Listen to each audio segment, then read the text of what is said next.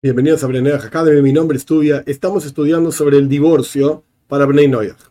Explicamos en la clase anterior qué constituye un matrimonio, basado en todo lo que ya explicamos anteriormente también, y qué es lo que lo desconstituye, qué es lo que lo desarma. Ahora bien, existe en muchos casos, cuando hay peleas entre las parejas, dificultades, etcétera, que alguno de los dos dice, bueno, vamos a probar un tiempo separados. A ver qué pasa, a ver si la cosa mejora, y después vemos qué hacemos, etcétera. Entonces, uno de los dos se retira de la casa Eligen, discuten, no interesa. Uno de los dos se retira. Pregunta, ¿esto constituye un divorcio?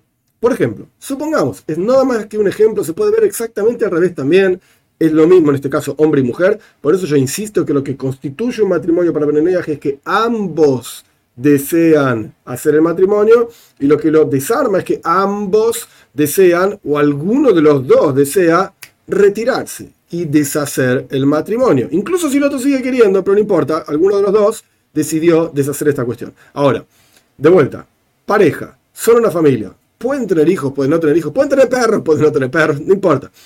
Algunos de los dos se pelean esto, lo otro, y alguno de los dos dice, ok, mira, esto, vamos a hacer una cosa, vamos a tomarnos un tiempo separados.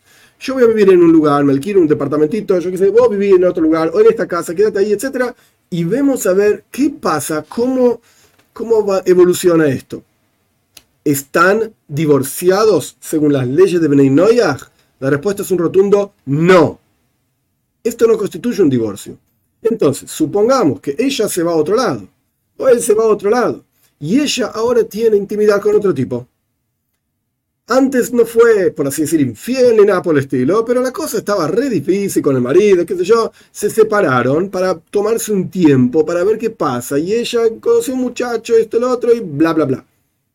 Esto se llama adulterio. Y según las leyes de Bnei Noyach, ambos, sea la mujer que fue infiel, por así decir, y el hombre con la que ella fue infiel, con el que ella fue infiel, ambos tienen pena de muerte, que no se aplica, ya lo expliqué mil veces, pero en la práctica esto se llama adulterio. ¿Por qué? Porque ella es una mujer casada.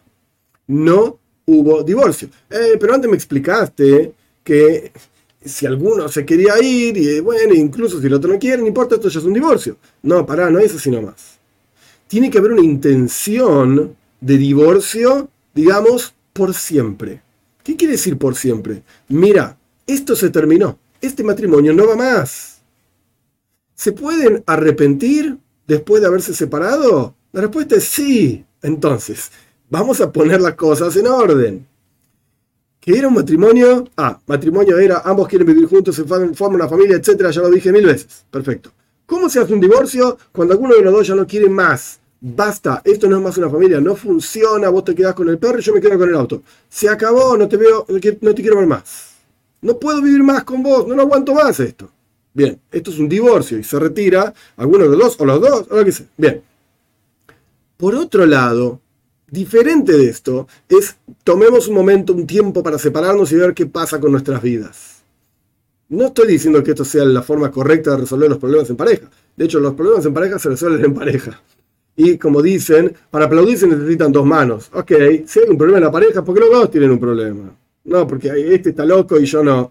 Está bien, hay gente que lamentablemente mentalmente se vuelve loco, no sé, que vayan a un médico. Pero eh, hay problemas de pareja, la tienen que resolver en pareja. Pero bueno, supongamos que decidieron tomarse un tiempo. Esto no constituye un divorcio, porque no hubo una decisión de deshacer el matrimonio. No queremos más estar casados más allá de si hicieron los trámites legales según las leyes de cada país o no, que la ley del país es la ley, etcétera, etcétera. Más allá de esto, se separaron, esto no constituye un divorcio. Ella no puede estar con otro hombre.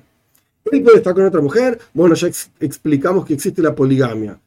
a pesar de que no se aplique, ¿por qué no se aplica? Porque las leyes del país son la ley, etcétera, etcétera, ya lo explicamos esto. Pero en la práctica ella no puede estar con otro tipo. ¿Por qué? Porque está casada todavía.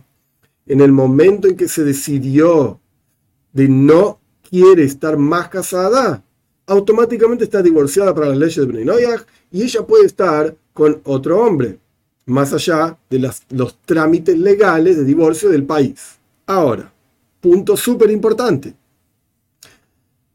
Ella decidió separarse. Basta, o él decidió separarse. Basta, esto no va más, no quiero más. Uno se retiró de la casa. Me divorcié, basta, no quiero saber más con tu vida. Más nada, se acabó. Y la pasó bien este por acá, ella por allá, vivieron un tiempo separados, no importa cuánto tiempo, un día, dos días, un año, dos años, lo que sea. Y después decidieron volver juntos. Ella dejó a la otra que tenía, él dejó a la otra que tenía, y dijeron, ¿sabes qué? Vamos, dale, esta es nuestra pareja, vos sos mi media naranja, como dicen, vamos, vamos a volver. Y deciden volver. ¿Pueden hacer esto o no? La respuesta es sí. En el judaísmo la respuesta es no. Para el judío la y la judía, la respuesta es no. Y esto está claramente explicado en Pashas Kiseitse. La teoría dice, una vez que se divorció una pareja y ella está con otro tipo, ella no puede volver al primero. Pero en el, para las leyes de Bnei Noyach esto está permitido, no hay ningún problema. Así como se casó con este, se divorció de este, se casó con el otro, se divorció del otro, se puede volver a casar con quien quiera. No hay ningún problema con este asunto. Con esto, por así decir, explicamos el concepto general del tema divorcio.